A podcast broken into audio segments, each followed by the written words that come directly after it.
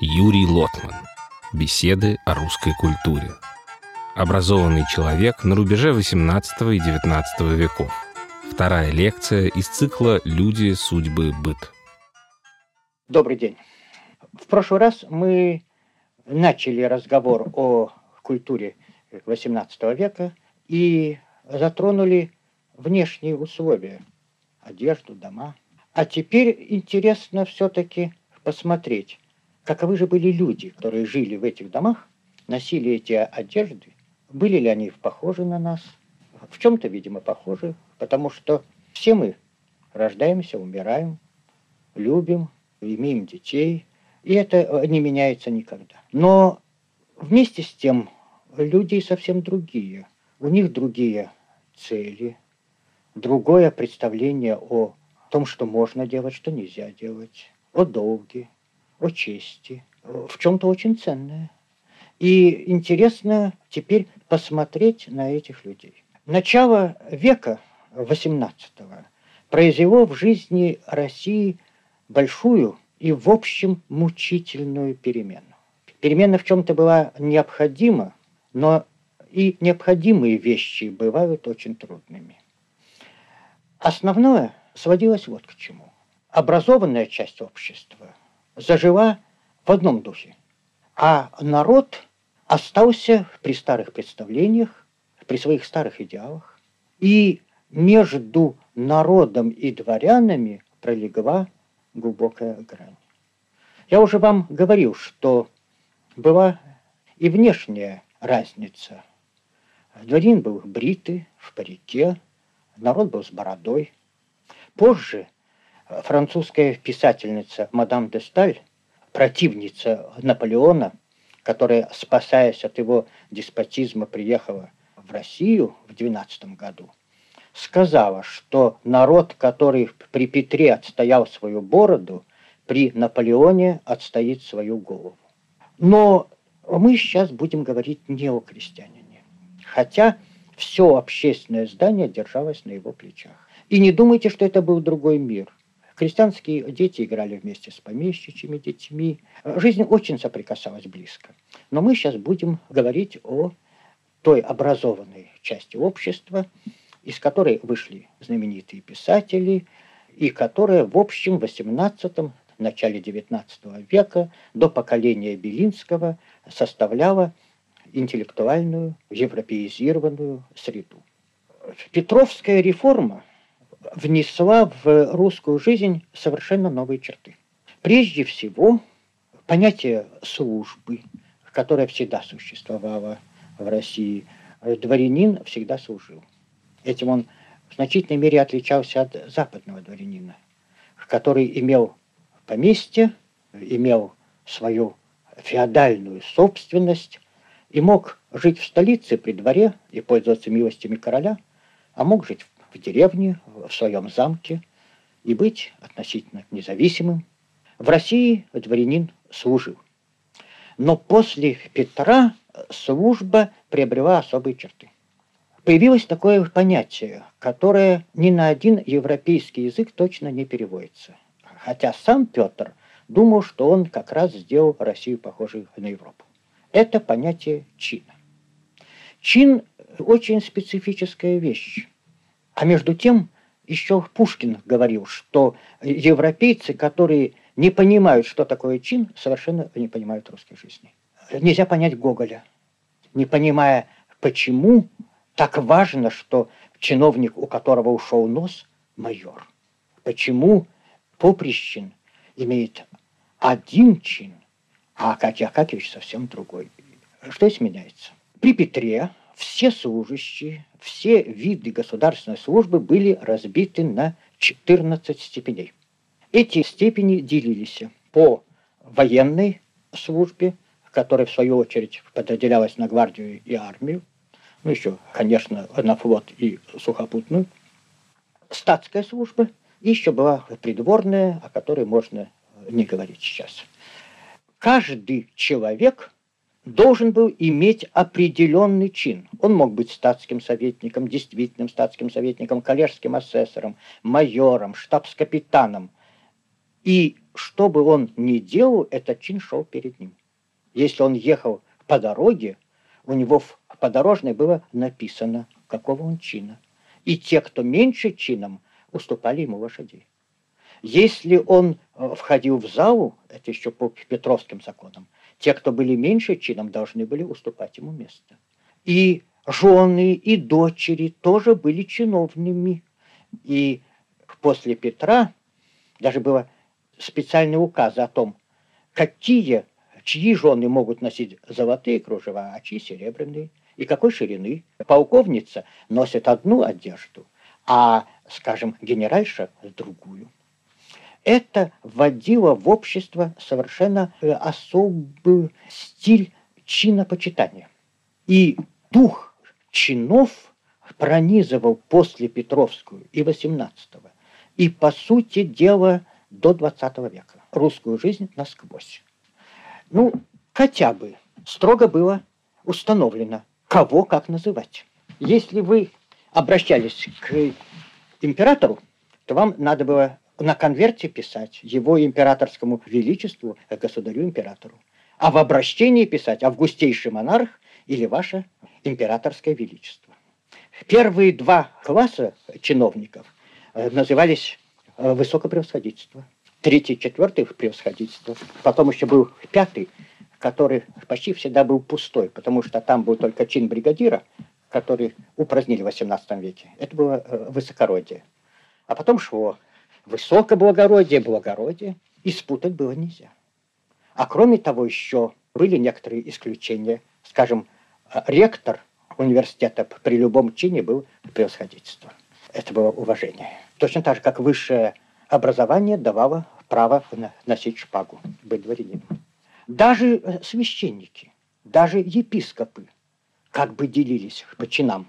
Например, архиепископу и э, митрополиту – надо было обращаться высокопреосвященный владыка, а к епископу ваше пресвященство, пресвященный владыка и так далее. Однако чины создавали служебную лестницу, но не исчерпывали разнообразие жизни. Очень скоро сложилась другая иерархия, иерархия орденов. Ордена э, в России были довольно э, неупорядоченной э, системой. Конечно, твердо различались они по степеням, что выше, что ниже. Было точно указано, как их надо носить, в каких случаях, когда снимаются, когда одеваются. Высшим орденом был Андрей Первозванный, еще Петром учрежденный орден. Ордена э, не совсем походили на наши ордена. Они, во-первых, предполагалось, что составляют не предметы, которые вешаются на грудь, а группы людей, как бы рыцарские корпорации. При этом каждый орден, особенно в высшей степени, состоял из нескольких частей. Во-первых, орденская мантия.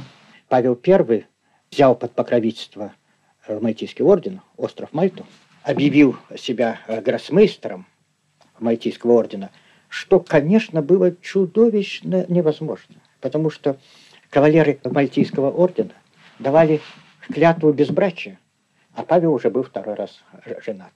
Кроме того, Мальтийский орден был католический, а Павел был православный. Но Павел считал, что он все может. Он даже литургию служил однажды. Вот. Он предполагал, что все, что может Бог, то может и русский император. И Мальтийский орден был его любимым. И вот мантия. Потом э, орден высших степеней носился не на груди, а на ленте на боку. А на груди носилась звезда. Таким образом, орден состоял из ленты, ордена, мантии и звезды. Куракин, человек ничтожный, но любимец Павла, получил почти все ордена, и он прямо как выставка орденов. А самый старший орден Российской империи – Андрея Первозванного на синей ленте носился орден через правое плечо на левом боку. Иногда в очень торжественных случаях одевался он на цепи. Вот. И звезда этого ордена. Андреевский орден, лента, носился по мундиру сверху. Иногда можно было под мундиром одевать Владимирский такую ленту. Орден святого равноапостольного Владимира был вторым по значению после Андреевского. Были ордена, которые составляли принадлежность чиновничьей психологии. Вот так у Гоголя был замысел комедии «Владимир третьей степени», в которой чиновник сходил с ума, думая, что он орден, он превратился в орден. Человек, живое существо, потерял все, что, по мнению Гоголя, так важно и так ценно для человека, и превратился в вещь. Но были такие ордена, как Георгий. Это был особый орден. Он, во-первых, носился не в ряду со всеми, а только ниже Андрея. Во-вторых, его никогда нельзя было снимать звезду. И в-третьих, он давался только за личные заслуги. Так, например, за войну 12 года Георгия первой степени получил только Кутузов. Один человек. В 13-14 году еще один. Барклай де Толли. Потом еще и Беннингсен получил. Александр I один раз участвовал в бою в Австралийском и имел Георгия низшей степени, четвертой степени. Андрей э, давался коронованным особам и э, царской фамилии автоматически. Другим награждался. А Георгия надо было получить. Это только один царь, Александр II, имел нахальство сам на себя возложить Георгия первой степени, хотя никаких боевых заслуг у него не было.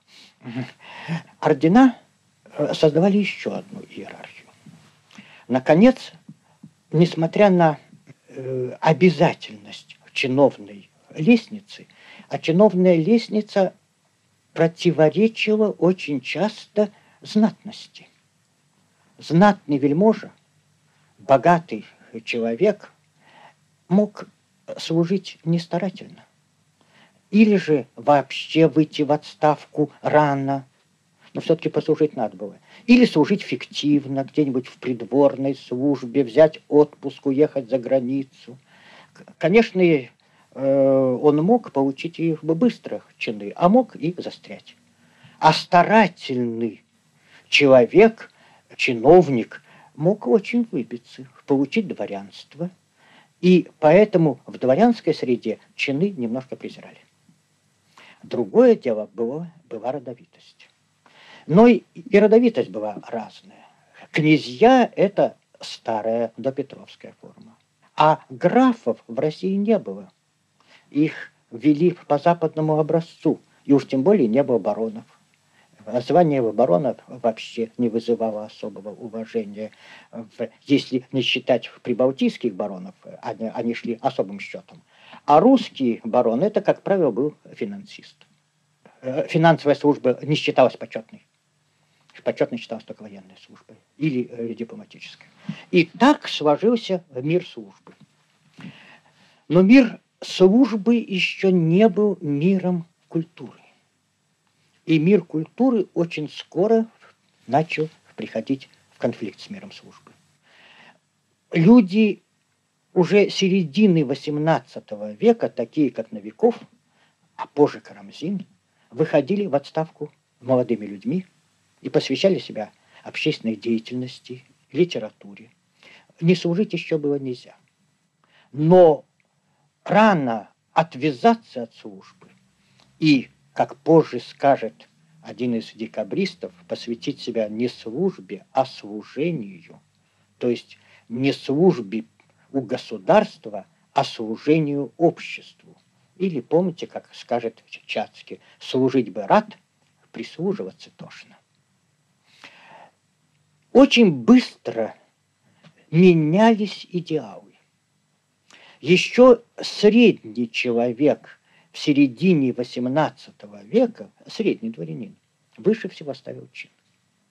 Потом это так и осталось для очень многих, для массы основной.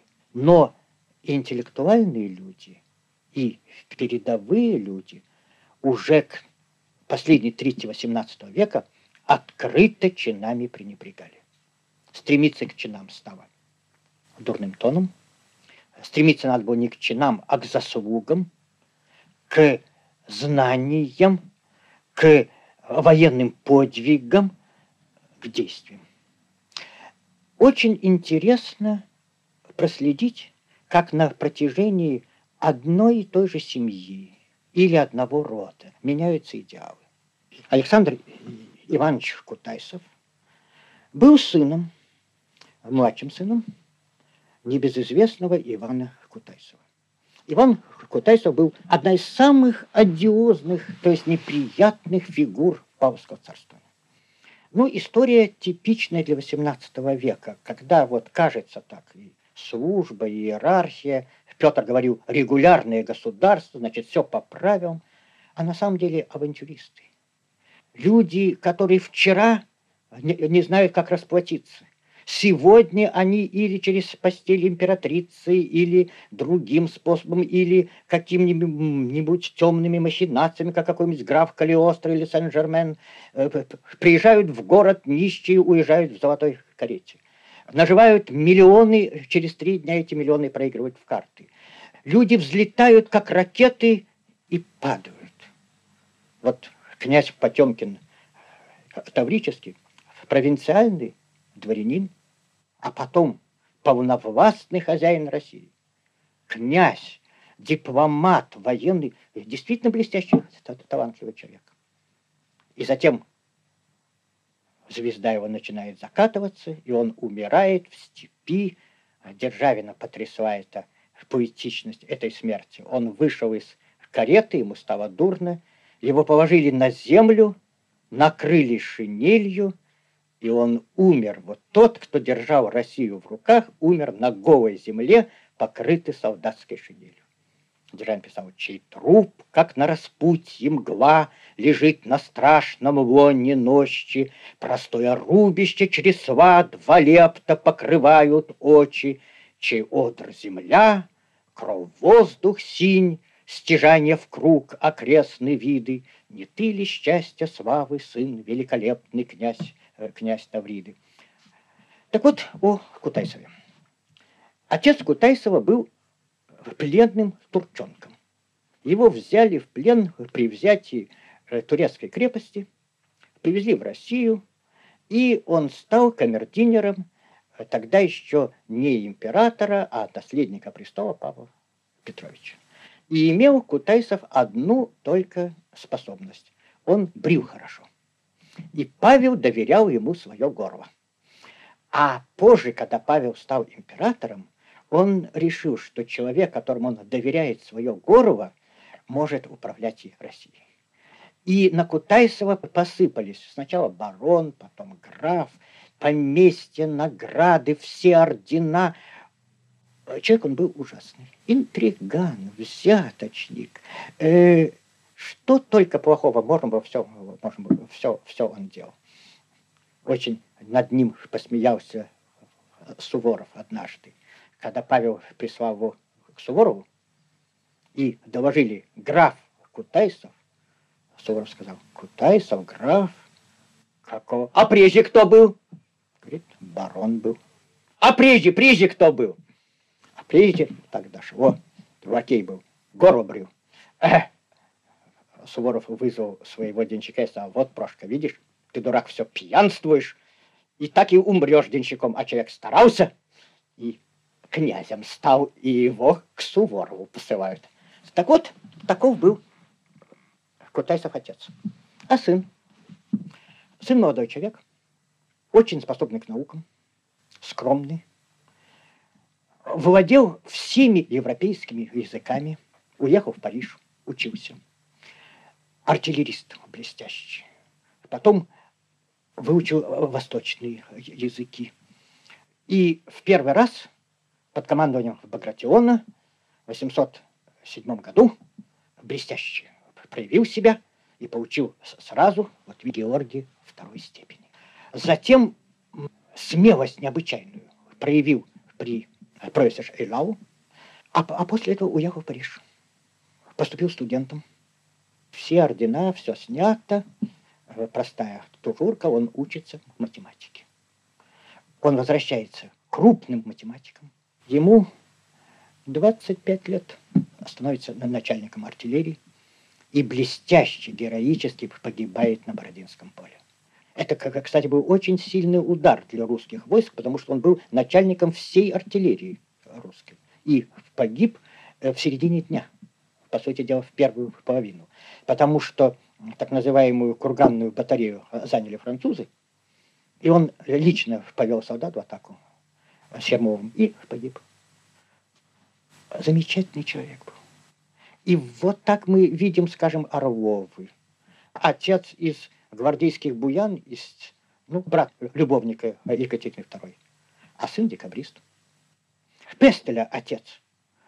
Ужасный человек был. Сначала он управлял Сибирью, не выезжая из Петербурга, и нажил огромные деньги.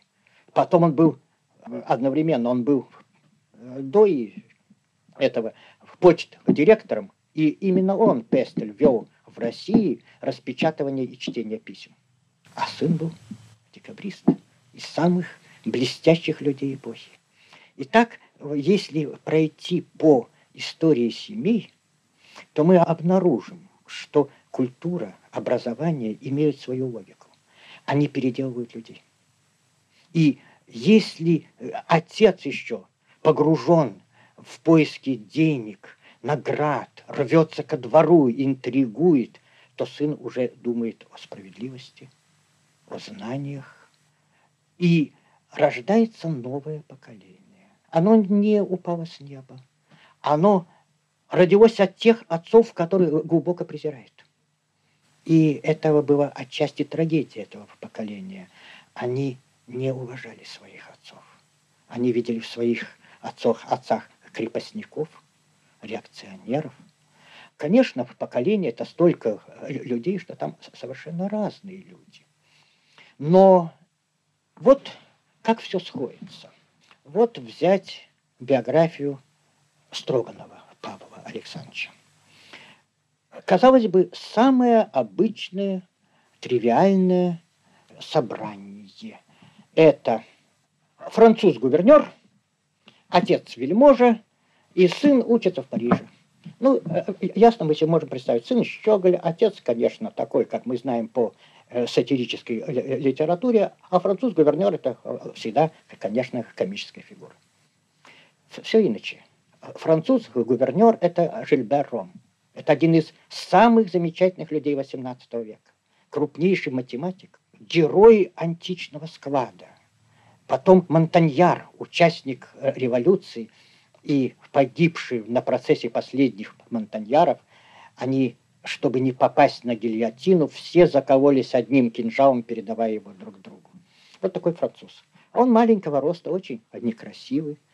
Как ученик Руссо, он к воспитанию а, а, к нее относится серьезно. Он приехал в Россию, изучил русский язык.